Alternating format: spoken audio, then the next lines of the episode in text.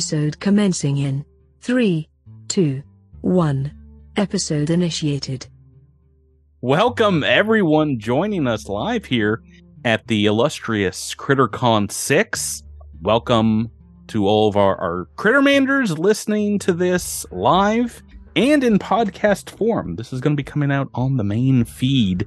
Welcome, Starfinders, as well, that are out there playing Starfinders society scenarios. As welcome, everyone, to our inaugural episode zero of season five of I would I would say is the most preeminent what I, I call PPP preeminent and, and pronking preferred Starfinder role playing game actual play podcast in the entire universe. This is a little show we like to call Cosmic Crits. We're also the most humble. O- only Rebecca. The rest of us I never are are, that. are anti humble. And we certainly don't have any cool merch that you can find on the internet anywhere. I uh I got in trouble because the other day my family was in the living room and I was doing some work in the the garage and I walked into the living room and as I walked through like the entryway to the living room I was like the main character enters the room and then my wife wouldn't speak to me for like an hour and a half. I was- I wonder And- why. yeah, and I was just like, "Come on, I was just being cringe," and, and so and, Uh. and then she do, she always gets me back because then like the next two family functions, she told that story. My family Uh, you members just were announce like, whenever "Oh." you whenever you come back from the bathroom. Yeah. Yeah. So, guys, uh, we we got to get this episode a rolling because we have a lot to get to. My name is Patrick. I am not your main character. I'm the game master here on the the podcast. Uh, game master for everything you're about to experience in this adventure this season, and I've been the GM for Cosmic Crit since day one, since the game released, since Starfinder Ooh. released in August of 2017. And since then, this podcast has become indeed the most popular, continuous, ongoing Starfinder podcast in the universe. Uh, we are a partner of the amazing Paizo Publishing, who puts out the game, and I think we're the the home to the most amazing fan base in the world, the Cosmic Crittermanders Rockin' right. everyone getting ready to toot toot in the chat as in our our, our uh, Twitch chat as as soon as a two is rolled. But yeah, before we get to this season uh, of of Cosmic Crit, I do want to say that this podcast, oh, would be nothing, would go nowhere, and would not amount to a hill of beans without the five of you, my friends here, making some amazing characters season after season like the ones we're going to introduce here tonight. And indeed, I, I do call you my friends and players here every episode. and and we never correct you on it. Well, y- you're, We like to let him have his little fun. some somehow I've hoodwinked, brainwashed, perhaps uh, the five of you to consistently meet with me almost every single Monday is when we normally game. Every single Monday for the last six years, and and like pushed off other things in your life in order to make that a possibility. But as Drew was saying just a little while ago, I've been friends with some of you for like an average of 20 or so years, which is, you know, now at this point in our lives, the majority of our lives. so I, I don't think you're you're leaving if even if you try. Tyler, not so much, but but close enough. I know. Yeah. That's why. I'm, that's why. If you're like, why is Tyler so annoying? I've lost time to make up for. I have to get these things in so that I can try to be at that same level. Yeah, that's that's why you you and and Seth. I'm I'm torturing on a second podcast and Dead Men Roll No Crits every week. Yeah. But no, the reason why we still game together, why the podcast can still continue, is because you guys, despite me knowing you for so long, you still show up every week and there's something new, there's something fresh, and there's something surprising in what you do and what you choose to do.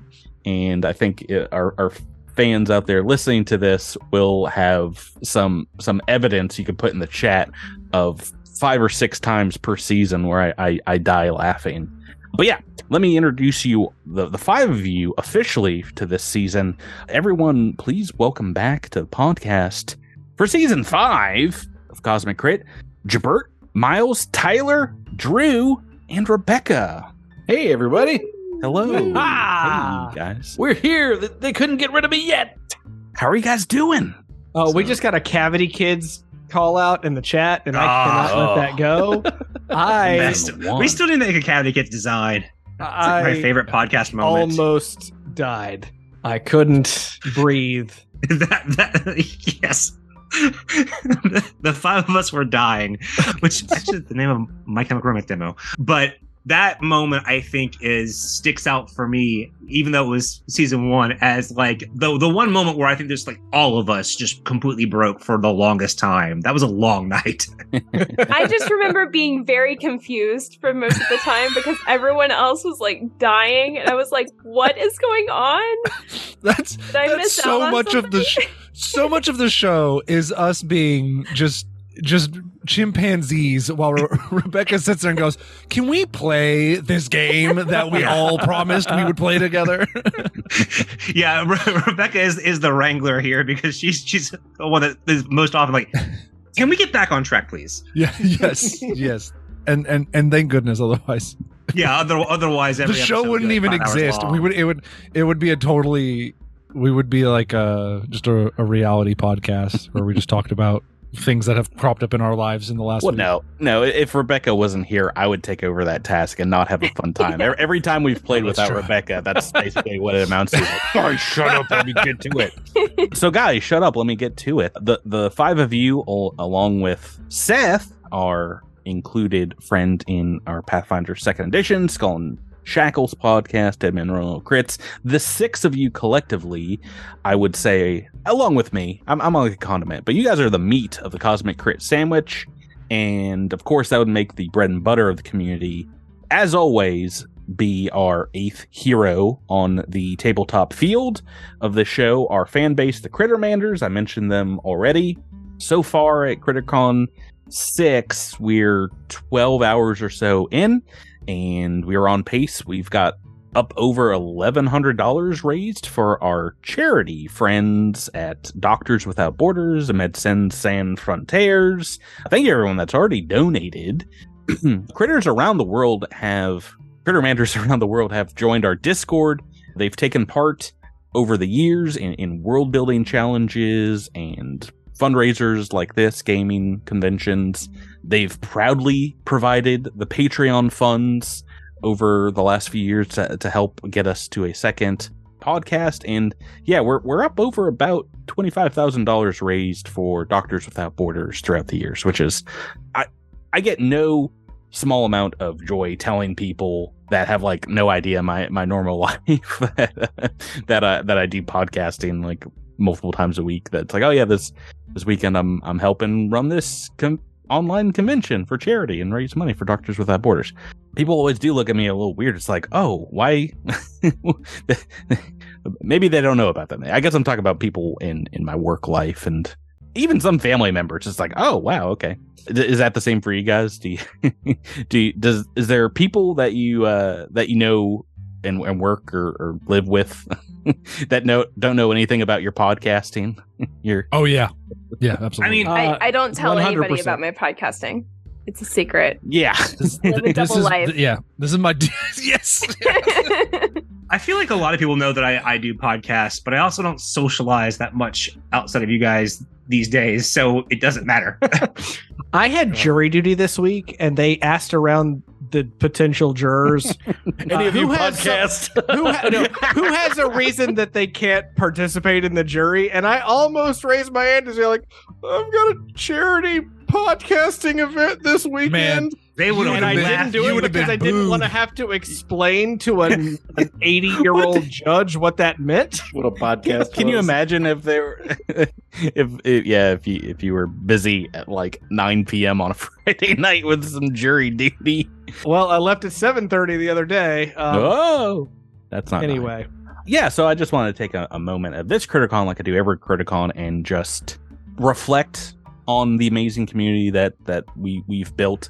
One thing I do talk about a great deal is so and so from the Discord said blah blah blah, or oh, someone on the Discord just posted a link that I really want to, you know, an article I really want to read, and yeah, I, I want to to talk about how this podcast, this stream, all this has formed because of the six players that I have, but also the 6,000 or whatever people that, that listen to us on any given week or month and show up in the Discord and are very friendly to one another. And indeed, I, I've met a lot of lifelong friends, Tyler included, in in online games and things like that. And and a lot of those friendships have have strengthened because of of Discord or Starfinder games, TTRPGs over the years. And yeah, at, at just some point when we were playing home games together, we got it in our I our heads the idea that recording our sessions putting some music behind them was good enough to share with people. And I don't know, I don't know if you guys remember when that happened, but the gall on us, really. I still can't believe it's six years later. I I specifically remember when you brought that up and thought to myself, like, I can I can barely keep the, the schedule that we're doing now. Cause like, you know, at least once a month I wasn't there. And thinking there's just no way we can keep this on track. And somehow we have. We Uh, were also podcasting weekly already. And- yeah, and- but I and we mean, we kinda were just- doing just the we more you s- nerd, and even I mean, there's dedication stuff with with doing that. But you know, when you have more people and more people's schedules involved, that that yeah, that can Oh, tough. getting six people to sit down w- weekly for anything, anything is is pretty pretty major. So accomplishment. I, I think six years later, we we've definitely unlocked some kind of lifelong achievement for for TTRPG playing in general. Right. So yeah, the reason we are doing this stream, this live stream, and kicking off season five in this way is I wanted to make the start of this season an event, a a thing that people can come to, and also to really wring as much out of our charity streaming as possible, but also for this to be a little thank you to the mega fans who've listened to the past 260 something episodes and allow a a fresh start for new fans that might want to jump on board this adventure.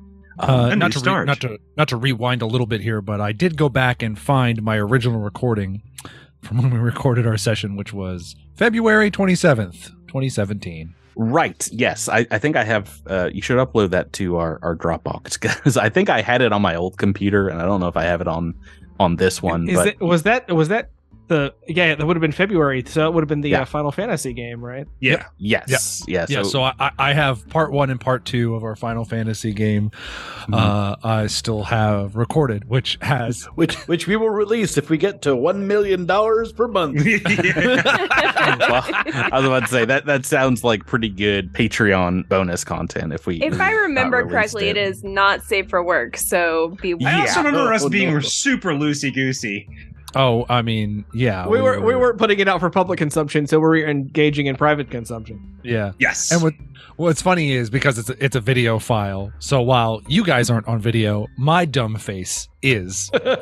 like if we were to release this all. if we were the yeah, if we were to release this like completely unedited, it would be you know like the the rule 20 page and then just my headsetted face, you know, like reacting to everything. So You got my $5. Yeah, uh, let, it would be fun to do. Let, let's get into this. This this is going to be episode zero for season five.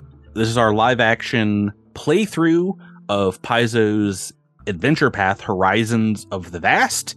If you guys haven't heard of that before, obviously uh, my players have, but out there, if you haven't heard of it, it has been referred to as Kingmaker in space. Kingmaker being the Pathfinder AP adventure path where you do exactly what the the name suggests. You make a kingdom and you make a king. you quarrel with other kingdoms and over the course of years in game time and this is going to be a similar kind of event season for our podcast and be kind of a capstone season for Cosmic Crit. Uh, we're doing the same Kingmaker style thing, but in space, in in outer space. After tonight's episode, we are going to have a bit of a talk with the players and anybody that wants to to stick around with the GM here and have a kind of state of the podcast, a Q and A, a little little bit of everything. Um, we might take a bathroom break before then, but if you guys have questions in the chat, you know, for the season, j- just save them towards the end. Uh, feel free to make commentary, but uh, how much we'll be reading the chat, I don't know. We'll try to respond in, in text form, but I, I, I want to answer questions, but I don't want any spoilers until the end. So yeah, stick around after I say the three magic little words, and we'll get into it a little bit deeper, and we'll talk about what what the season's going to be about but yeah, I think I, have talked too much. We've we've reminisced too much about six years of Cosmic Crit coming up this this August. Yeah, But, enough uh, of the Nissen. Yeah, no no Nissen. We we uh, we take our our episode zero of each season as as a time to kind of tell a, a little story and introduce the characters, and that's what we're going to do with the season five folk that you guys are going to be playing and that you've already started playing. Are you guys the five of you ready to get into it right now? Oh, so ready. Certainly hope so. Everyone's actually recording because we are going to put this on podcast form. Uh, Everything's recorded. Okay, good. I always have to check on that. We don't want. we, we still haven't had a lost episode, which is unbelievable. But all right, Hey. with that, uh huh. We can Yeah. always try for today. what if we just burn our computers? Yeah, that, that's going to do it. Without further ado, let's start this week's adventure. This is episode zero of season five, but this is actually episode 262 of Cosmic Crit. This episode's called Every New Beginning. Called closing time. That's the last episode. don't don't steal my thunder, Chipper. Ah. Every new beginning.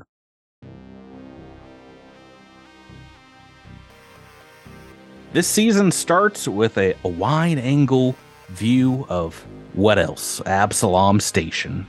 It looks like a swarm of bees kind of buzzing around it in outer space as there are thousands of ships and drones working on repairs.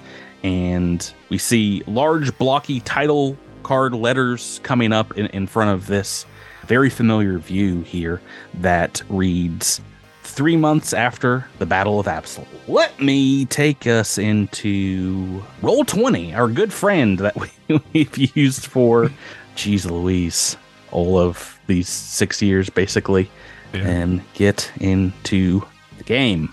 I'm I'm pulling double duty here, so I will bring up. Oh, if you haven't seen this classic picture of Absalom Station, here you go.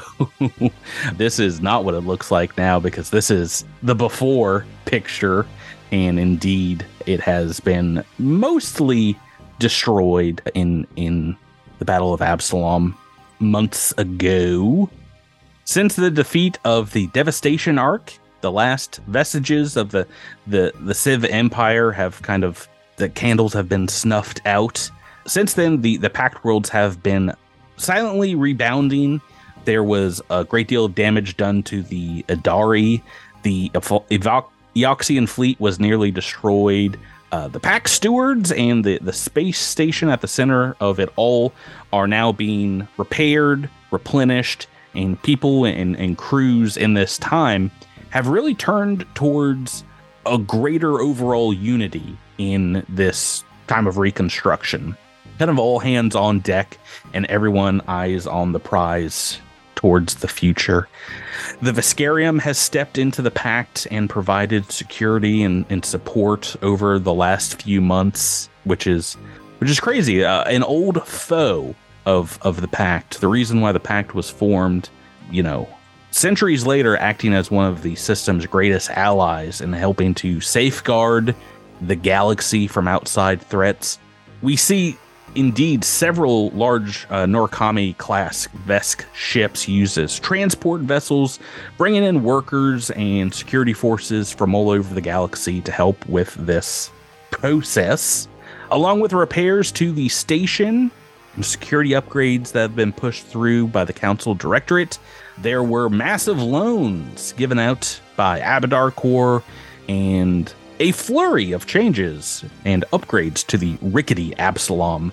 Corporations and banks indeed are making a killing as this in this time as uh, some of these beaten down downtrodden areas of, of the spike uh, once home to roving gangs and, and very seedy nightclubs are now being purchased you know for for maybe six digit credit scores uh, credit amounts and kind of flipped Okay. there, there's there's wide scale gentrification going on in a very short timetable. Normally, we're we're talking years and years to kind of turn around a, a bad neighborhood, but indeed the opposite is happening now. Um, yeah, when you fight a war, it's so much faster. yeah, and you can just say, "Oh, well, this is part of the the war effort to rebuild. We're taking Yeah. over." In addition to that, there are over one million Ark refugees that have have come from from the war with the devastation ark. Uh, many of them off of the ship itself, and a lot have been left without housing after the the attack. So there's been stacked cube temporary homes set up in Jatembe Park, the the center of Absalom Station. Indeed, this this small city within a city kind of sprouted up with promises from the Pact Council to very quickly find suitable homes and and places for relocation within the the year's close. And we're gonna dive into this this city of cubed homes. I imagine it's kind of like IKEA size, you know, Lego looking stacks of you know trailer sized buildings that are jigsawed together. You know, eh, eh, you know, it's actually probably pretty close to Ready Player One. How they just stack uh, trailers on on top of one another. I think a little bit of Ready Player One, a little bit of like the middle point of Mass Effect Three. I mean, it, it they look like pretty nice prefab buildings, but I think they're pretty thin walled, so you, you can Yeah. hear. The- these The- these prefabs come with bidets. They're nice. They're nice. That's only because we can't afford toilet paper anymore. Okay, yeah, well, we don't mention that part, Drew. We're trying to sell a prefab here. God. Yeah, but- Trying to move units. the guy who plays Knack can't even help me sell a prefab. You'd have to cut down every single tree in Jatembe Park for all that TP. Of course. Well, this is now canon in Cosmic Crit's Starfinder world. No toilet paper. It's all bidets. It's It's it's bidets all the way down. it, it's all bidets, and uh, the the really cheap ones, the bidet part is actually just a laser pistol that's set to a really low voltage, so that it just kind of singes the fecal material. And uh, Oh, Tyler, you know, really getting into the specifics here. I don't think we need to go that accidents far. do happen from you just time to time. But the good put way news too much is- thought into this. I- That's But the good news worrying is, me. the good news is, if you do have an accident, you're in the bathroom where it is easiest to clean up said accident and not ruin the rest of your prefab for Well, future sales. It, it's probably pretty good Tyler has thought so much about this because we are starting with you, Tyler. And, and oh, crap. Oh, no. uh, we're, we're starting in- on the crapper. yeah, I'm getting I'm getting start Elvis right out the gate. That's Roll wherever you want, roll a but, d20 uh, to see if you get the laser, the laser gun one. But, but before before we we talk about Tyler, put in the chat what you think Tyler is going to be playing this season. Oh, we've we've had people in the Discord already voicing. I think someone has. I think someone got at least the class. it might have been. It might Yes, have been somebody Double did get the class. Yes. But yeah, feel free to put out your your uh, your guesses as, as to what folks are playing as we go. Uh, we we're starting here with the residents in this what's called Box Town in Jatembe Park, and we are going to meet Tyler, our first hero for season five, one of many humanoids waiting on relocation, perhaps off world, off off station. Tyler, talk to us about who are you playing this season? Who do we see perhaps coming out to yeah, coming out of the bathroom in one of these prefabs. oh, I love I love all the people typing in chat. I, I I feel like I'm about to disappoint a whole slew of fans because everyone's putting in Haan like uh, as the as the you know as the alien type. You know Haan, Spathinae, all these like you know crazy alien you know crazy alien folk and stuff like that. And uh, the first thing that you notice is as as my character steps out is they are an elf. I'm playing an elf this season. Uh, they are. Uh, it is a very pale skinned elven figure with long, straight black hair. They have on just kind of light clothes, long jacket, perhaps holding a large tomb in their, a tome in their hand. Uh, not a tomb, can't carry those very easily, uh, but a tome, eh, much easier. And they kind of look around, perhaps trying to recall this place that they're in, or try to orient, or you know, kind of get themselves orientated. And that's that's what you see. Should I tell them the class now, or is that are we holding on to that? Oh, we you gotta hold on to it. I mean, um, uh, maybe I mean that, that might help folks guess a little bit more as as we continue on here. Uh, but it, but an elven folk, and and we talked about it. Uh, your character is one of many, perhaps collected or abducted or displaced somehow by the devastation ark over the millennia. And indeed, your your character. Oh, I'm sorry. Did you say your character's name? Oh, my character's name. I was so distracted by Seth's in chat writing the zaniest things. Sorry, Seth- was- Seth- Seth did the art, and so at first I saw the sentence, and I was like, I just thought, oh wow, we have a fan who's who's already got some fanfic going on. Then I saw it was the artist, and I, that kind of threw me No, because sideways. of the bidet, the bidet. The, Oh, the We're talking about bidet. the You're bidet. right. Okay. Yeah. Okay. Oh, Tyler. I get it, Seth. I get it. Yeah. I'm so sorry. what, Fair. What did you think he meant by wet butt? yeah. Yeah. Uh, All right. Well, Hey, anyway. we're, no, no, no. We were talking about his name. His name. His name is Praydeer. What- Praydeer. What's name? The name is Praydeer. Reindeer. Okay. I, I hate that I ask a question. It takes like five minutes. Oh no. Oh, well, yeah. yep. Sir, Not. m- I mean, not my fault. these These. circuitously leaking around to uh, Uh, oh. Patrick, our, our friends are out of control.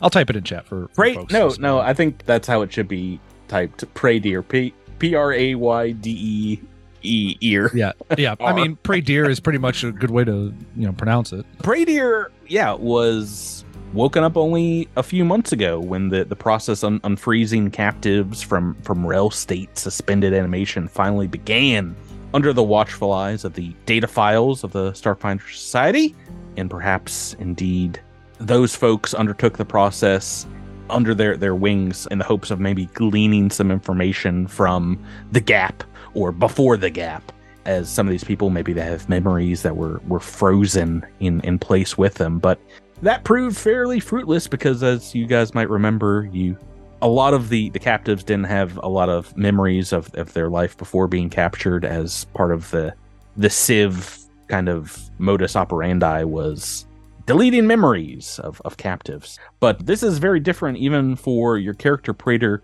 prater doesn't have any, any memory of what life was like before you were captured. Is that is that correct tyler? Yes. When I wrote my character background, Patrick went in, and now I just see a bunch of black lines that all say redacted. So I have no idea what's going on in my backstory. It's the shortest uh, backstory I've ever written. Well, we, this- we've yeah we've talked about it. We it seems like it's kind of a trope in a lot of TTRPGs with folks. It's like, oh, I've got amnesia, and that's why Very much so. I don't have a Absolutely. long backstory. You've actually written a, a good amount, but not a tenth of what do. you normally do for for your characters for for prep. Well, nor- yeah, because so normally when I write a character background, I start at birth. You know, I start with the mother and the father, and then I go forward from there. But I- don't know any of that, and so I started from where memory was, and so there's still a, a good amount, but it is predacted. Thank you, Cyber Hero. It's a good one. I'm going to use that from now on.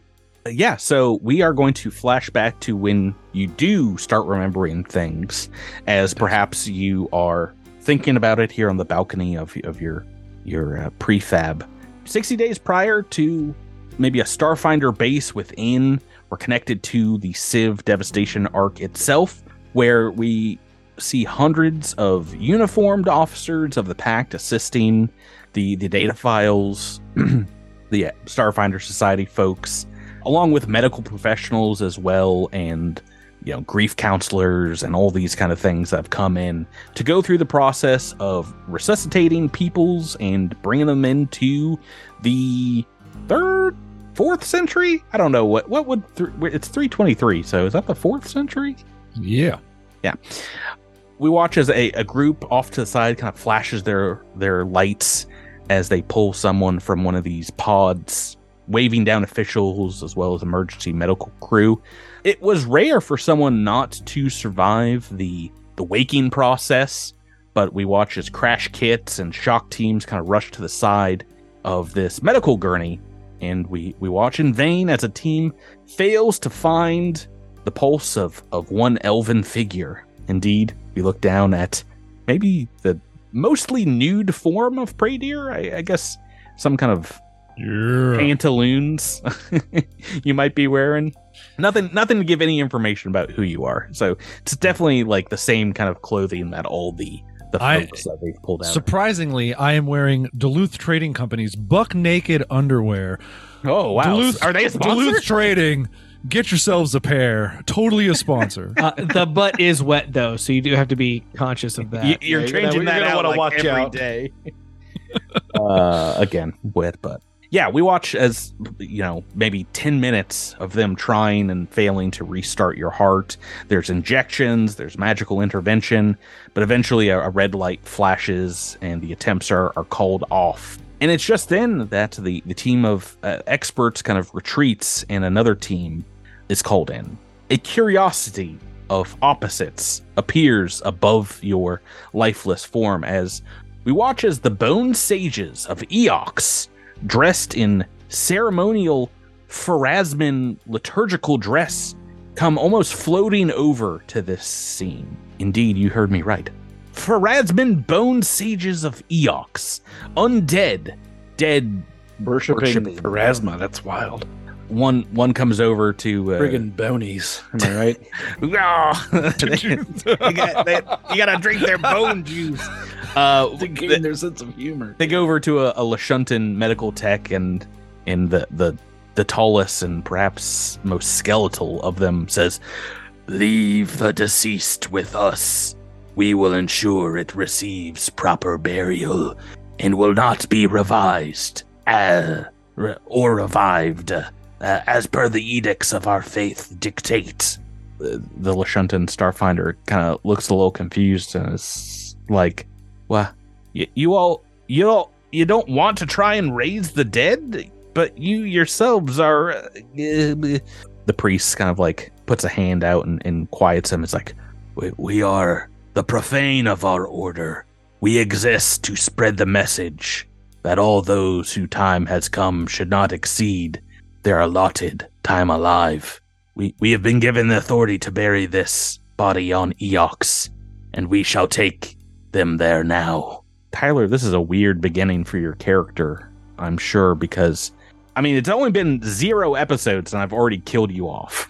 I know. I sped. I did a speed run. I did a speed run. and Started Patrick finally timer. got one. Patrick finally got one. It's been Yeah. six years. Dead. We can we can wrap Yeah. it up. How how far how far are we in this stream? How long has this stream been going? time 49, 49 minutes and 18 seconds. Mark. No, you're obviously you were, you were taken literally and figuratively for dead, but you're not now. What what happened with the bone priests of Eox? They obviously didn't bring you back to life, Tyler. No. No, they didn't. They're not supposed to. Yeah, so they they took you back to Eox, and obviously you're alive, right? Did you just like all of a sudden get better from death? Yeah, it was uh it's like that scene from what was it what's the Monty Python movie where it's like she turned me into a newt. I got Holy better. I got I better. I got better. That's kind of how uh, uh Prey It's Holy Grail, works. isn't it? Yeah, it's Holy Grail. That's Holy Grail. Thank you. Thank you, my much much better memoried folk. We're uh we're like uh you know you, you probably haven't heard of this uh, Monty Python movie before Holy Grail Monty I know it's very obscure. that's for the Holy Grail No It's an old. It's an as oldie. It's an oldie. They're all oldies. and now it's in my head, so expect references to it the entire night. Thank you. Thank you. so this is one thing that you have had in your written up in your background that Yes. you, you do come back to life and the first thing you recall is you're in the care of Pharasman funereal rites correct Yeah, so Praetor, when when Praetor comes, when, when he regains consciousness, you know, he is dressed in Pharasman kind of you know, robes and clothing that are marked with Pharasma symbols of, of, of funeral rites, also and of end of time. And he find and he is he awakens kind of in this kind of subterranean room, and he actually he's he's in his he is in his casket, and above him, you know, kind of what I wrote. eh, I still smell. He smells of elderberries, and above him, what I you know what I wrote is that a sphere of energy hangs and it's wrapped in these cords and ribbons. Uh, they float in the air and they and they stretch out all around him, and he can hear these voices and these echoes of things that kind of reverberate off the walls in this room. And that is kind of where he re- finds himself, and that's where he begins his adventure is by stepping out of this this kind of sarcophagus almost and trying to find his way out of this kind of Pharasman, seemingly Pharasman tome, tomb, temple. Hmm. I can't get those two words right tonight. yeah, no, you, you wake up in a tome and you're carrying a tune. A tome pull. Mm-hmm. Okay, yeah. say that. Not canon, but good try. Checks out. Tome pull? Well, that's a little better actually. And you, you spend some time with the the Eoxians. Praetor does, Tyler. Yeah, so he eventually be you know he makes his way out of this this this room, which you know kind of how I describe it is he is kind of as he walks down these hallways, he kind of loses himself to time. You know, elves experience get to experience time a little bit differently than many of the other mortal races, and this the he's following these these ribbons that are kind of hanging in the air, and he hears things and peoples from all sorts of different eras times he's not Hmm. quite sure many of it is in things he doesn't understand but eventually he makes his way out of these halls and he finds himself on the surface of eox and specifically in the territory of a of a known bone sage. Yes. Uh, right. So uh, this is a flashback, by the way, and uh, you know what you're describing is like you, your character kind of going back through the the motions there, yes and as we snap back to the present, you know we, you know, at the same time, your eyes kind of cloud over as, as you're experiencing this past event. You also kind of look forward and you see someplace you've never seen before. At least you don't think this is a memory. You see four figures appearing around you and, and maybe a tight circle. All of your appendages kind of sprawled out before you. Maybe each each person has like one hand on top another in the middle, and there's a symbol glowing there, emblazoned above you all, a neon sign of sorts that seems to kind of punctuate this scene. Uh, you feel good here. You feel yourself. You feel welcomed, part of something. As as you snap out of this vision, maybe you have your hand out in front of you. There is a small skittermander with a, a digital data pad standing in, in your doorway of your, your domicile. He's got his hands lifting up for something for you to read on on his pad, and he's like, "Sir, are you with us? I, I said, would you like to sign up for off-road colony housing, sir? You've been staring at me for a, a full five minutes. Please, just just take take the information." Oh, oh, I'm I'm sorry. I was I was not quite here. Yeah. Off planet housing. Yes. Indeed, you, you've seen signs for this all over the last couple weeks. Members of, of Project Horizons, the Waydana colonization, PHWC, have been recruiting folks for weeks of space travel to set up on a, a far off planet. They, they've been scouring getting folks in, in Boxtown to, to sign up to, to help get them relocated. And indeed, many of them seem like they are, you know, very cheap operations, perhaps just looking for some some physical space labor.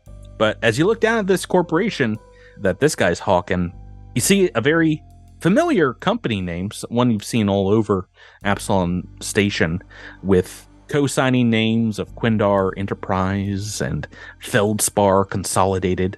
But there's a, a third corporate entity here that seems to catch your attention, Indeed, their logo is one that you caught in your your premonition. The Skittermander says, uh, uh, "There's an orientation meeting tomorrow. If you'd like to sign up, but you know, we, we can get your paperwork squared away. In the meantime, I'm happy to help you fill it out. I've got a couple extra hands. I, I can I can dictate if you want." They, they also kind of like make themselves into a little writing desk, the Skittermander, to to help brace if you are interested in in signing up for for this. The, the, the, this seems to be beckoning you forward, beckoning Prey Deer to Yeah. to jump in. Yeah. Prater will, you know, slowly kind of grab the maybe a, a writing utensil and say, Yes, I think this is how I am supposed to move forward in this in this time frame. Or in this timeline. Excellent.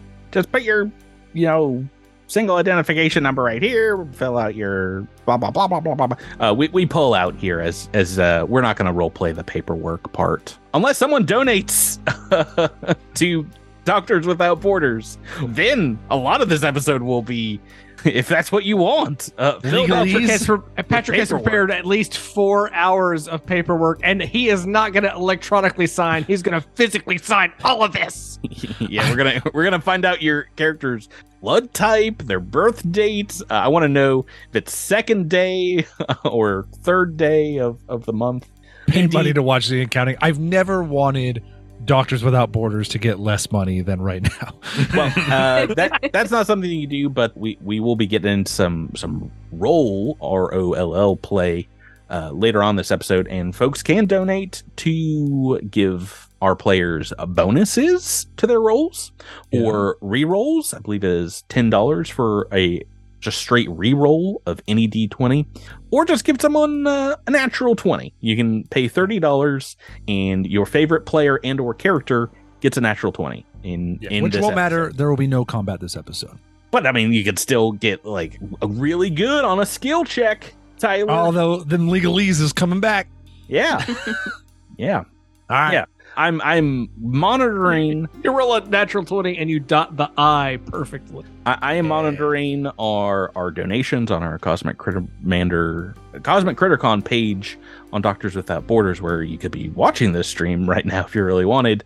But go ahead and you can donate monies if you want, but also feel free to tell us in the the chat if if you do donate if we don't call it out immediately.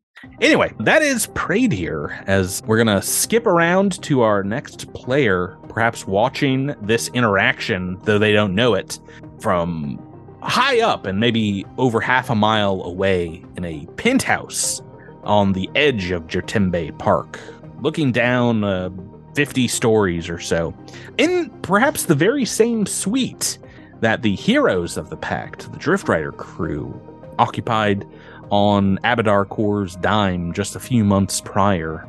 Here in this this luxury suite, we see the next member of this season, perhaps having a fine meal, looking out on this station's park. Drew, why don't you tell us a little bit about your character? Who we're Oh. looking at, their name, all that good stuff. Before before we reveal it, what am I playing this season? Put it Who in the could chat. it be? Who could it be? Figure it out. A halfling rogue. I think I would love to see it. I think Who's a Klingon? Nuknek. um, Blah. In our our discussion with Thurston Hillman for the the keynote for CritterCon six, there's like over a hundred and ten or so playable Starfinder species right now, and there's gonna be like so much more before the the end of this year. It's so hard to guess what you are playing, and I'm pretty happy to say I don't think anyone was able to guess this. Yeah. So some folks guessed at some other things correctly, which I can't reveal. But Drew, I don't even know if I had heard of this species uh, Yeah. when we started. Oh, we got some, we got some good ones in here. Human soldier is one of the, the guesses. So I, I see. Uh, I see a, a, a Haan biohacker. I've already played a biohacker. I see human soldier. I've already played a soldier. I'm not gonna play either of those. I, I forgot you already played a soldier. Yeah, can you imagine? Gonzi's, good guess. Right. So so tell us a little bit about who we're looking at now.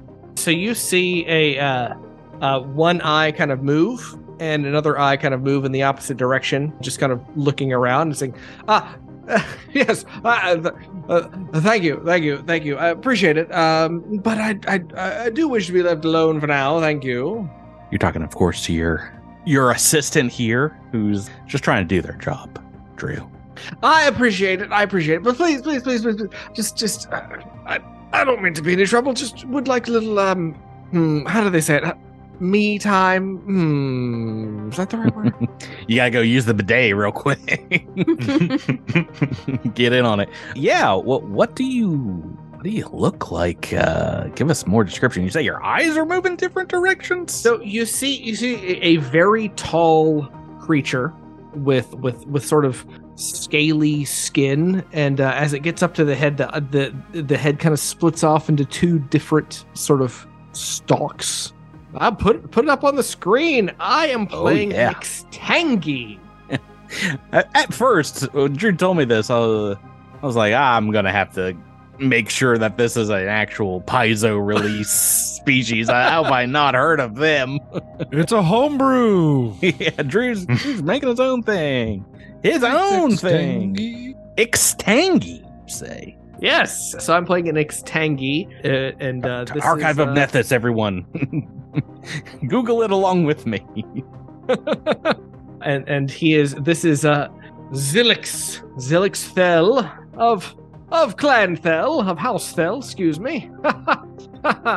Drew, did you know there's another character in this franchise as with the last name Vel?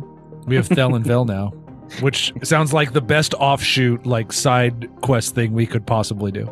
we'll see, we'll see. Let us get through this one first before we start talking about any kind of uh, Indeed, across the table from you, but also like pretty far away on the opposite side of the room, you see another member of your species, another Xtangi, tapping idly away on a, a data pad after you're trying to shush them or move them out of the room. Uh, this is Kaloma, a, an Xtangi medical professional. As they're getting ready to leave, they say, Oh, uh, excuse me, Mr. Thel. Uh, I, I have received a, a direct communique from, well, from Mr. Thel as well. A, a, a cable came through the draft antennae directly from uh, Daganga. It seems, well, it looks like it's a it's a message from from your mother, from from Mrs. Thel. W- would you like me to play it for you, or do do you want do you want to watch it yourself? Of course I will will of course uh, let me take this to the side. Yeah, so there's like a, a bedroom in the suite if you want to go play it there, and uh, a, a holographic video kind of plays in the, the center of the room. You can like walk around this this figure of of, of the the matron Thel. She starts by saying, "Oh, well, hello, my my ever changing child. I'm so sorry for the delay in this message, but the assault on Absalom has made getting communications there somewhat difficult. We did receive your message and." We were, were safe throughout the, the attack. We were worried, though, that you might have been injured. My, my child, I, I would like to tell you the, the pleasantries about Thelm here, uh, about our family outings or interchanges or, or dealings with others. Tell you what has been going on, but well, well since you were awoken and sent to Absalom to, to isolate, I, I have been distraught. I've done nothing in this last decade but tirelessly fundraise for a cure for the affliction, and I feel like I- I still can't shake the feeling that I am responsible for for your gleam scale. We don't Well- know what. what th- this is a direct message, True. This is not a response. Oh yeah, this isn't a conversation. Sorry. Sorry, this is like, you know, they, they are a voicemail, in the a video mail. yeah, no, eh, you know what? You can respond to it if you want. well, what do you got to say about that? She's like trying to play ta- play it down. She's like, responsible. I, I feel very responsible for your for your gleam scale. Well, mother, you're also responsible for sending me here, so I don't know what you mean to say about that. Uh, you put me in the line of fire, and I have to say I'm not quite too happy about it. I, I know you're you're probably saying it's not my fault, but I, I still can't help but feel guilty about it. We don't know what caused it to mutate the way it has, and well, it, it has been studied in the science academies across our our world, but I feel like I'm being selfish and asking you to put your life on hold and, and wait there in Absalom. A cure for your disease is not going to arrive tomorrow. It may not come even within a year or or ten years. M- My child, you must accept the fact that it is possible you will not be able to return home anytime soon. I, I, I've sent along additional instructions to Coloma here to assist you in perhaps finding a new path forward. Of course, we will continue to search for a cure, but we can't ask you to continue your isolation there indefinitely. I ask that you experience this universe for yourself. Go live a life worth living. You will not be with the family, but you must understand that you will have never left the family's thoughts. Until we meet again, Zilly, please, peace and prosperity to you. You have my heart. The the communique finishes up here, and we we see perhaps the Xtangi caregiver having listened in, very morose across the room, and it's at this time they, they come up and kind of put a hand on what we see is like a, a hermetically sealed side of the chamber, maybe like a force field of, of sorts, an artificial barrier between their side of the room and yours. As you are indeed, you've heard of a, a boy in a bubble, Drew, but you're a lizard in a glass case. Glass case is the least of my worries. And indeed, we can see that indeed Coloma is wearing additional precautions, like a, a second skin suit of sorts, and is ready to like hermetically seal herself as well as a, a second layer of precaution. And, and she's like, ah, I'm sorry, Mr. Thel. It it does indeed seem like, from what I've read, studies are still underway for your disease. There, there's a new paper out on, on your scale samples. It seems to be published a new one every month or so, but I I understand your case is different. Y- You can't hope to hope forever, but th- th- there's always a silver lining, sir. Drew, Drew, what what is your? You don't look like a regular Xtangi all the time. What what what's going on with your character? Oh yeah, so so Zilix has you know you see some ripples in his scales from time to time. Sometimes he's you know just changing colors. Sometimes he's playing a character with dying protagonist syndrome. That's hilarious. We got people calling out your your character building here. yeah, any class guesses before I start talking about things that'll give it away? You know, sometimes uh sometimes uh Zilix will his his scales will ripple and will change colors. Sometimes his scales will ripple and a uh a sword or an assault rifle will show up in his hands. You know, a laser rifle. So uh you know, it's kind of a weird thing, but he Do- do to scales? I'm sorry to interrupt, but do Xtangi scales normally do that? I mean, it's been a while, but I think that's not out of the ordinary myself. Can, can you make anything? Like, are you making your your eating utensils right now as you dig into dinner? He, he can't make anything. He Hmm. he only has a few things that he knows how to to make, but but the things he knows how to make, things he knows how to make. But, but you have guessed correctly. He does make a spoon, a knife, and a fork. Those are the three things. Uh, those are operative weapons, so he's obviously a, uh, an operative, a rogue. Right. As, as you um, sit down here, uh, maybe reflecting on on your your mother's words, Kelowna says, "Mr. Thel, I well, I know this isn't a replacement for for your home world for for our Doganga, but well, they, they recently discovered this planet in the vast, and, and the rumors are it's it's one of the most diverse biomes that they've they've found in in some time, decades perhaps. The jungles there might remind you a little bit of home. Yes, You- but it won't be home, will it? She she holds up an advertisement, um, you know, twenty feet away from you on her data pad, and transfers it over to your screen. After a moment, and you see the logo for New Horizons Waydana colonization efforts in the vast, and a meeting set for that very next day. Perhaps the the time you've spent here in Absalom has been uh, pretty nice in the lap of luxury, but do you think you'd want to spend the next ten years in this this room? I mean, I'd rather be out of this, but you know, here we are. What, what uh, maybe we should ask Seth if, if if he's still here. What is your character holding? Because the art makes it. It kind of looks like a little biscuit. I I know what he's holding Okay, because is, I know about this character. is that a spoon? Does he have a spoon? It's a Did your coin. bird call it right? Oh, it's coin. ah, right. he just eats with his coin, though. That's the thing. I was hoping it was a cookie. It, no, nope. Seth says it's a biscuit, so that's that's canon now. Rather shiny for a biscuit, but you know, maybe things are different here. we're we're gonna get back to your character, of course, at some point, but we got more characters to introduce. I'm so sorry, Drew. As next up, we go almost a thousand feet below where we're we're looking at right now. We're we're traveling straight down in Absalom Station to the spike, where we see an ancient looking factory floor cleared out, and perhaps a hundred or so sweaty looking toughs gathered around a, a makeshift battle arena.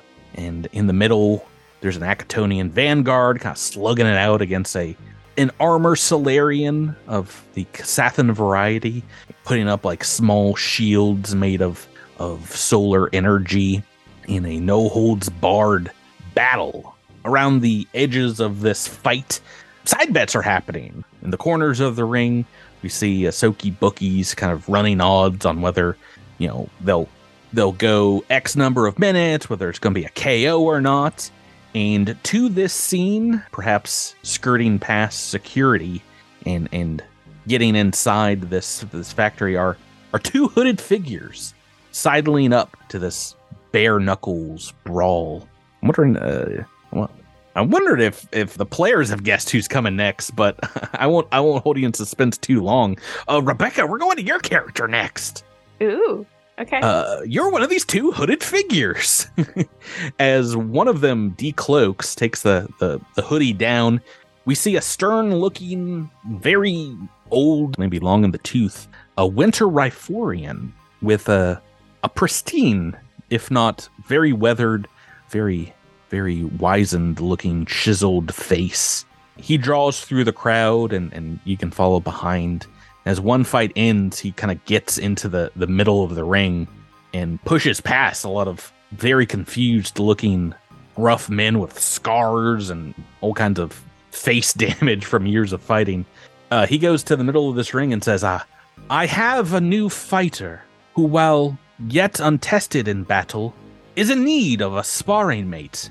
I have on this stick 500 Absalom credits to anyone willing to enter the ring for five minutes of work. There are a number of very macho, very competent looking folks, all shapes and sizes, that kind of step forward, vocally throwing in that they want a chance. Some already starting like side fights to see who from the, their respective gang will will have a chance for this prize pool. Some just kind of flexing, flipping knives, cracking knuckles, that kind of thing. The Ryphorian kind of looks around and finds a very extremely chiseled looking woman of orcish blood is like limbering up, you know, taping up her her hands and things. And as she does so, your her competitor, the other hooded figure, Rebecca, uh, you can reveal yourself, decloak. Uh, what do we see when you take off this this long kind of monkish robe? Who, who are we looking at? What are we looking at? All right. So as they take their their robe off, you might be surprised to see a tall, slender, very graceful figure emerge from the cloak. Um, they carry themselves with fluid movements and perfect posture, but lurking beneath the surface of that slender figure, you can see their muscles flex with every movement. They are much stronger than they might appear to the to the average viewer. On their indigo skin, long tendrils wrap around their torso, arms, and their neck, pulsing in different colors. Currently, they are turquoise, but as they approach the middle of the ring, that turns into a electrifying yellow as they become agitated. That is their parasite that lives on their body. They are together Asher and Sky. Yeah, I, I said you could make one character Rebecca this season, not two I made two. characters. There's Asher and Sky. Not gonna lie, I was also going back to Archive of Nethys to be like, is this really a real Starfinder species? What is it that you're playing? Who is this person? So Asher is a Triziarca. I think that's how you say it. Is the is the species, um, and the parasite that you know they're attached to is a Karakande. I don't know. That's just what they Hmm. have apparently. Triziarca. Triziarca thing. Yeah, yeah, and I think uh, it, it's like a symbiotic relationship. You have Yep. this living entity that is kind of looks like a glowing tattoo on on your person, right? Indeed, and it gives tattoo magic as a racial trait. So Ooh, fun. yeah. Uh, your your Ryphorian sensei goes by the name of Frostfire, kind of similarly disrobes as, as you're getting ready to fight. And on both of you are symbols and affectations in your clothing and perhaps your lack of of normal standard armor of a group known as the Battle Flowers. Rebecca, who or what are the Battle Flowers? Well, uh, uh, apparently Jason guessed it in the chat. Yeah. job, Jason. It's like he he uh he wrote some of this uh this game or something. Maybe something. Jason should explain what the battle flowers are. Yeah, the battle flowers are on Triaxus. And while Triziarca is not, you know, native to Triaxus, they're usually Ryphorian, I think. Yeah, the battle flowers are a group, a community of people who are essentially they battle in arenas. And um, so I took from what I've read about the battle flowers, um, I've kind of turned it into my own thing of like, you know, very dance and performance oriented and yeah so while they are not technically a battle flower yet archetype archetype wise because i can't get that until level two um, yeah they have been training for the last several years with the battle flowers after being separated from their original family Right, right. Could you imagine if you died before level two and your character never? i know wouldn't that be so sad That would be so Oh, sad. Patrick, God. please, please. I'm gonna try Don't my let that best, happen. guys. Just give it, give give me one chance.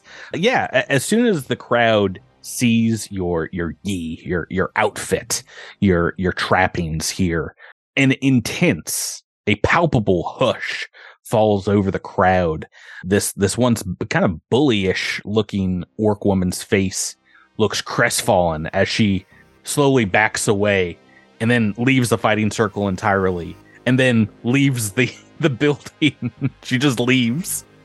Uh, and similarly, gets into a car and drives away. we're gonna follow her as she goes about her day. Yeah. doing this is the story of that orc. yeah, actually, you, now you're playing this orc woman now for the rest of this episode.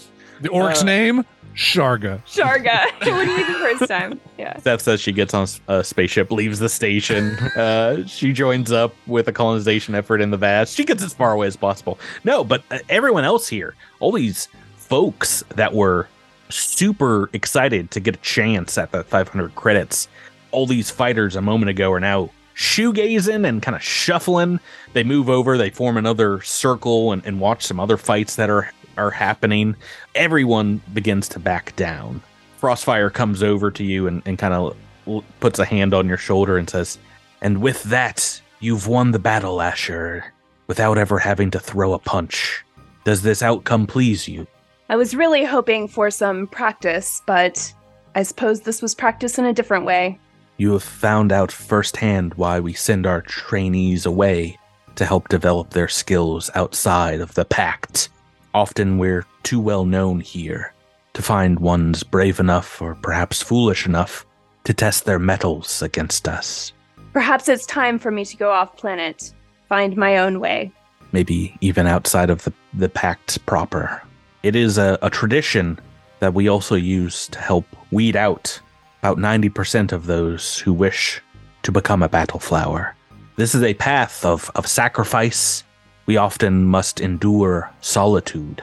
You must tread where others are too afraid to walk themselves.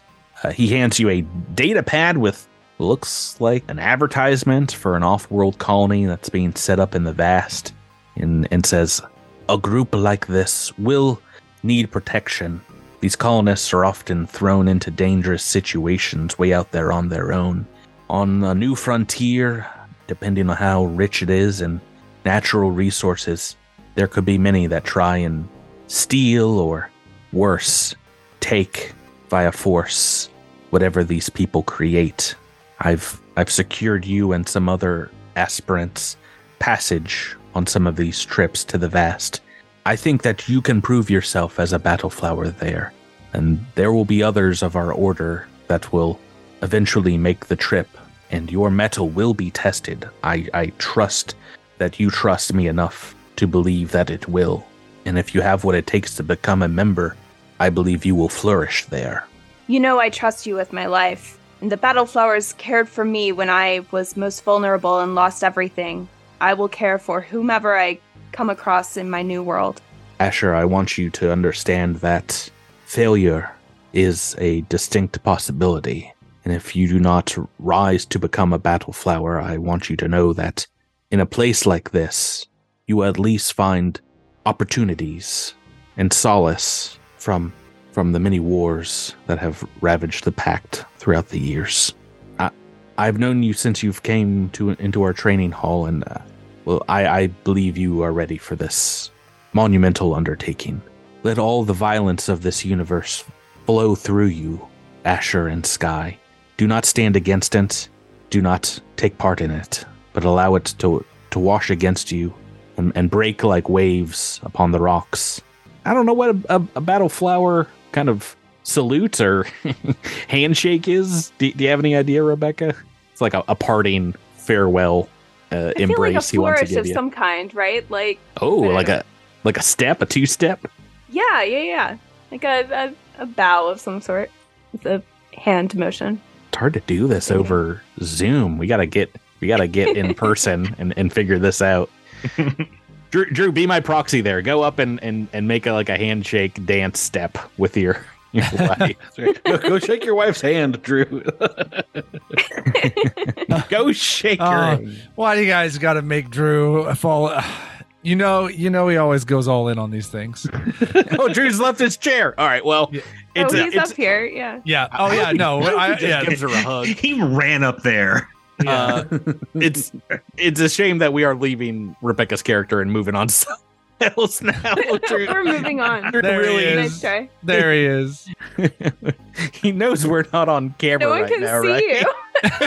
we're, we're just looking at the screen. on we can only Roll20. we we can only get You can't. now he's flipping off the screen just for for everyone at home. Uh, Go back down to your cave. Rebecca just like slapping him away. It's great. Oh. I was about to say, by the time I like changed the camera, I'm sure he would be gone completely. All right, Yeah, we're back. We're back in camera, so can everyone can see Drew is not in his chair. Gravy. yeah, we oh, boy howdy, we're we are past the halfway mark. We still got a couple characters to go. We are going to leave behind Asher and Sky and move on to well, somebody else, right? Back into roll twenty. Here we go. the The sound of fighting here does not die down, but instead the the sounds of fighting in this arena are replaced, perhaps with, different sounds. Uh, the bare knuckle brawl replaced with the sound of steel clanging against armor, as we see elsewhere in the spike a a very curious set of figures, fully decked out in knight's armor in, in black fantasy looking armor. We see a, a human male in this wicked looking armor with a a mini spiked flail with three heavy chains, chain balls on it, a- an evil looking shield with a red dragon on it, and facing off against them in one on one combat. Jabert, tell us who we're we're looking at. What are we looking at Uh, you- next? you are looking at what appears to be an olden days knight, a knight of Golarion indeed. Uh, diminutive in stature, but fierce in combatability. Uh, indeed, wearing a very, very old timey looking armor and uh, wielding a longsword, just like the the the forefathers of Yon, probably. If anyone remembers what those Yon days were. The Yon Uh, Fathers, yeah. Yon Fathers, all know the Yon Fathers. Yeah, so uh, uh and uh perhaps with little tufts of fur poking out from between the helmet and the visor.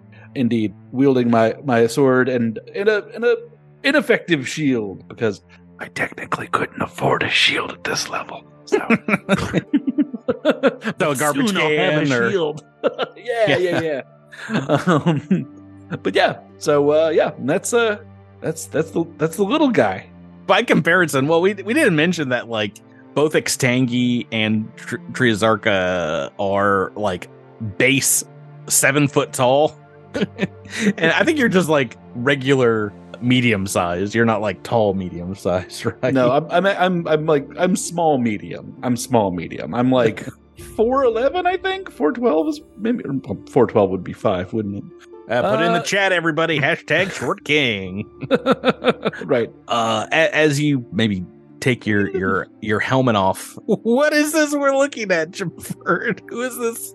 Who is this character? I'm bringing the art up right now for folks. Indeed, uh, I as I pull off my helmet to uh, shout a challenge, perhaps the dastardly Black Knight. Hey, another another Monty Python thing there gets a good ding in on my on my helmet, and it causes it to bend a little bit. And I Ooh. take it off and I say, "Aha! A good hit, but it won't be your last."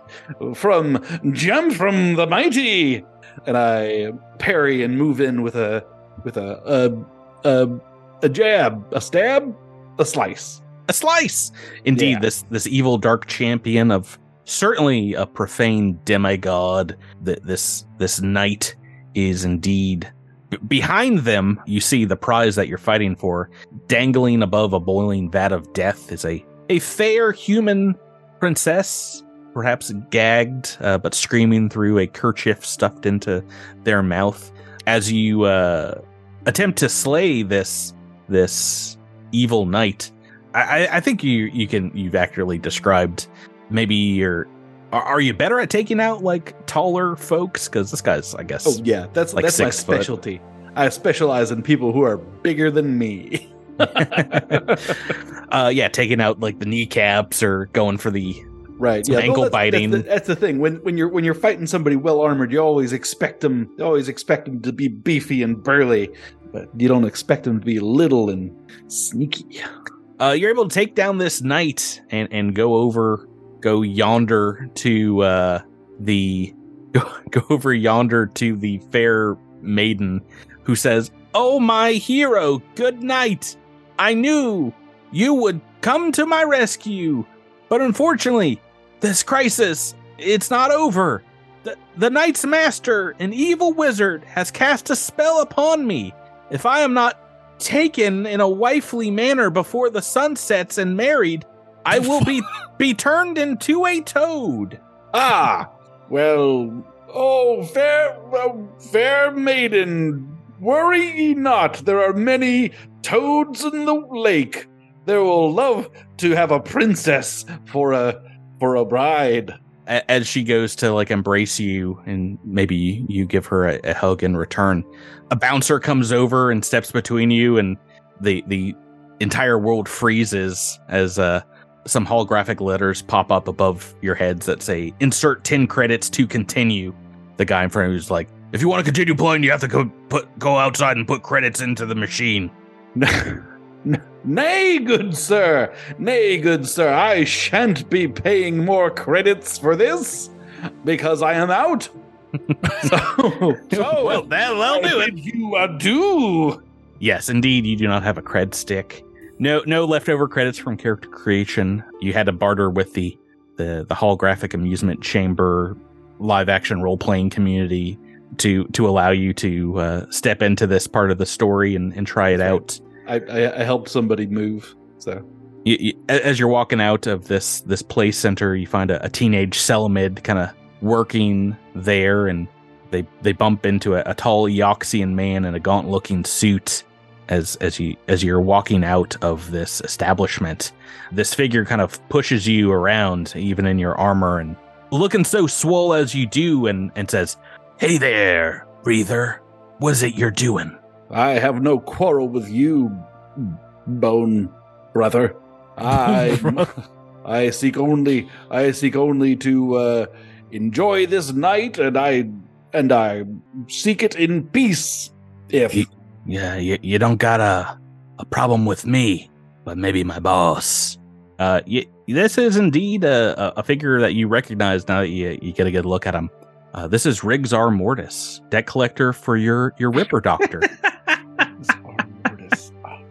you owe my boss some coin, and I think it's a a pretty dumb idea to waste credits on a place like this when you you owe them money. Sir, I waste not. I am I am uh, living my true life in these in these uh, simulations, the way that we were intended to live. I waste not my credits, but I shall. Uh, I but your your your uh, boss shall be repaid. He shall have his coin for what services he has rendered. Yeah, Oh man, I uh I know don't normally get involved with clients, but you seem like a nice um what are you, a gauze claw? I don't I don't understand. What what are you by the way? I'm a Bruneri of the highest order. I, I I don't mean to tell you how to live your life, but you seem like the kind of sort that'd be interested in this kind of thing. Uh if you want to repay your debt actually in quick and and not owe him a, a ton of back pay, uh just get some work off station. They- They're giving signing bonuses to people that want to colonize this new system out in the vast. You can pay them back probably within uh, half a year or so if you get on out there. He kind of points see. point, points down the street. There, there's indeed a large advertisement across from the arcade where you see a, a smiling family stepping off of a, a spaceship into a lush golden field, a very idolized landscape with the words "Join Project Horizon today" emblazoned across it. Well, that certainly seems more intriguing than helping people move for arcade tokens. Perhaps I shall. Perhaps indeed, Brother Bones. Perhaps I shall. Right. Well, boy, howdy, we've gotten through all the characters. That's clink, it. clank, clink, clank, clink, clank, clink, clank. Oh wait, we we have we still have more. It's the next day. All of a sudden, all of a sudden, uh, you guys uh, get to meet up at a, a very old, very worn out section of the the the docking bays, uh, the hangar bays of Absalom Station. We see a fading yellow lettering that reads 94 on the the floor panels here. And as as you look around, take some seats in the the colony um, kind of timeshare sales pitch that you're to watch here. Looking around, I mean, there's some new paint here and there, but you, you see signs of laser fire, you know, like scoring and, and things in this this docking bay. It seems like it's gotten some action in time. Oh, let me take us to. Do I have a new map? No, I don't. I have an old map of what's happening here. Let me take us to an old map. They Although have not cleaned the. No, they haven't cleaned it. I don't. I don't think. Does anyone else see the blood stain? I'm just saying. I mean, it's been like it's yeah, been Why like is it shaped in the exact size and configuration of a? it's dwarf? like four years. They've they've washed at least some of the blood away. uh, taking us to Docking Bay ninety four. Indeed, although I I realized now that I look at this, I've kind of covered up ninety four with dozens and dozens of of, of chairs. You, you've Set up. almost you've almost perfectly covered it. yeah, well, it's right right there in the middle of the map. Indeed, in the middle of the docking bay. Easy is where, yeah, outside of a, a very boxy looking spacecraft docked with drones loading it up in the, I guess, to the south of this map.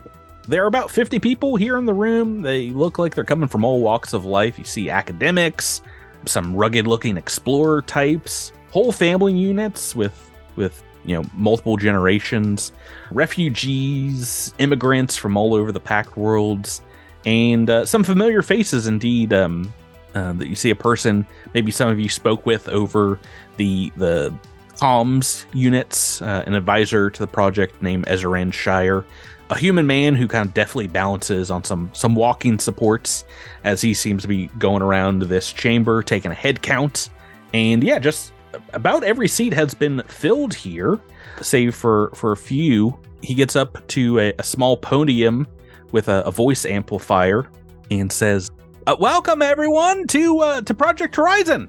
Welcome to the Tyrell Holdings family. My name is Ezrand, and uh, you know if we haven't had a chance to meet, I mean I'm sure we're going to over the next couple weeks. I'm a representative of of the charter's owners, and I've got a, a pre-recorded message from them that." Well, I think just about everyone uh, is here, so I guess it's time to play it. It's just then, though, that there is a sound a roaring engine as tires squeal down the corridor leading up to Docking Bay 94. You hear some shouting, perhaps someone laying hard onto a, a vehicle's horn. Some more tire screechers as suddenly a vehicle bursts into the, the chamber here, bursts into the room, stopping short a few inches from this back row of chairs. Indeed, it is a vehicle that just rolls on up to uh, to the proceedings. So maybe it's not that close. A space wagon of sorts. the engines kind of sound souped up on this customized space buggy as they rev up, shoot some some steam or exhaust, or maybe a little bit of smoke out its sides before idling and then cutting off. Miles, Yes. what, who, why are we looking at what we're looking at right now? Uh, you're looking at what resembles a Vista Cruiser. a space Vista Cruiser, as we've been calling it? Yes. Playing classic jams of of yesteryear. And there is a creature inside that you ask the creature, it's frankly none of your business. And their intent is their intent. What, can can you describe uh, what your character looks like? Yes, I, I, will- I as- will. they uh, step out the vehicle? Miles will, will, will, will certainly describe the character. My, my character is kind of dressed in what seems to be some sort of official uniform and garb, although my character is not going to explain the wardrobe to anyone. And it, when driving this stunning vehicle, tends to put on a what is colloquially known as a, a dad hat and uh, some sunglasses, which are, are not in the artwork, obviously, because this is this is driving driving out, outfits. Uh, my character is maybe unknown to everyone else in Docking Bay 94 in Mhm. terms of what my character is. Mm.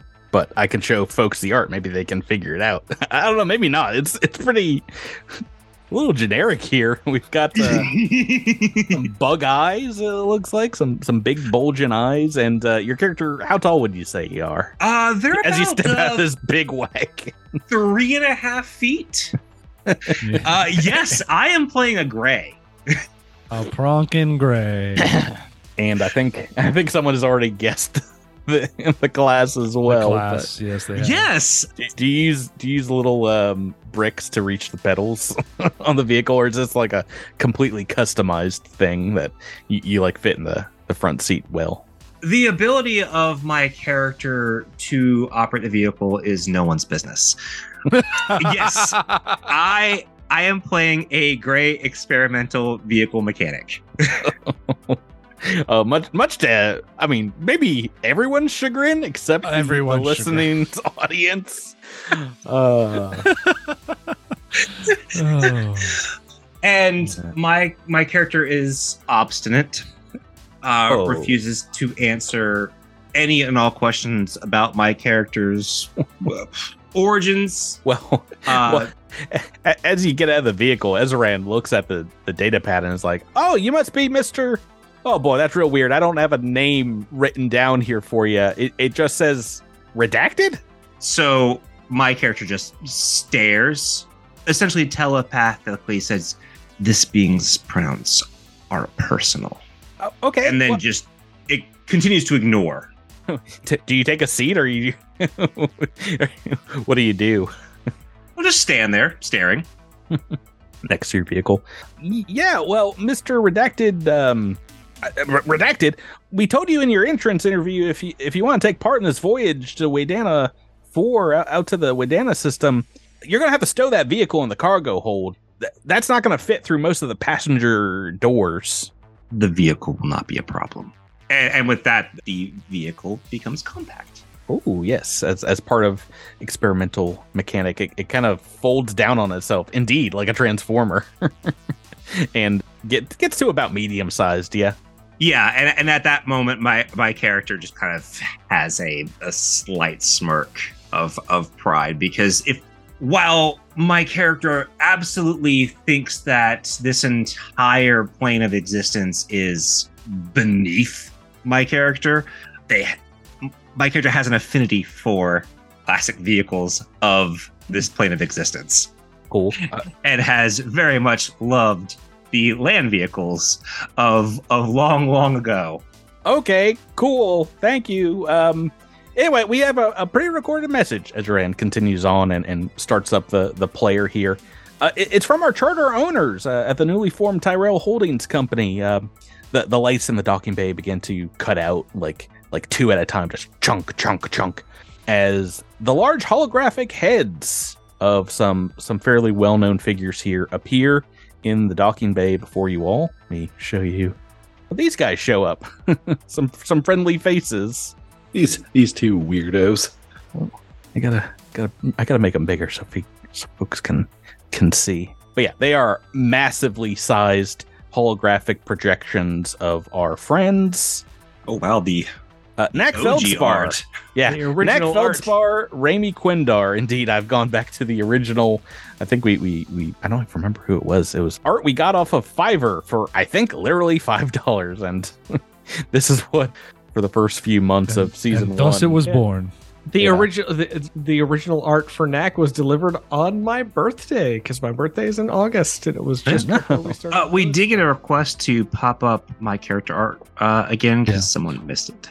We also, Uh, yeah, now that no, we uh, have Drew's birthday, we need a mother's maiden name. Uh, Redacted does not uh, agree to any uh, requests for additional scene of his art. Uh, if you if you miss it, you're gonna have to wait for season the podcast episode to drop. No, hold on, hold on. Got it. I got it right here. Oh, donate That's cold. donate to Doctors Without Borders, and you get to see this all even more. okay, here we go. Edit them again. Oop. Yeah, the projection starts up. We see Knack Feldspar, Raimi Quindar appear in holographic form, like the Emperor, like 30 feet foot tall. They seem to be having a conversation that's muted out as Muzak plays over them. As, as the tune fades out, they kind of like turn towards the audience. And let, let me do my best Knack and Raimi impressions real quick. To be continued.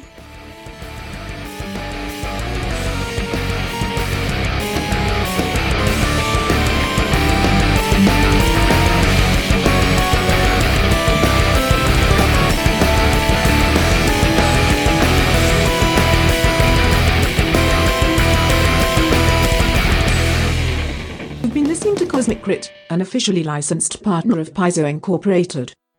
The Starfinder role playing game and adventure paths are trademarks of Paizo.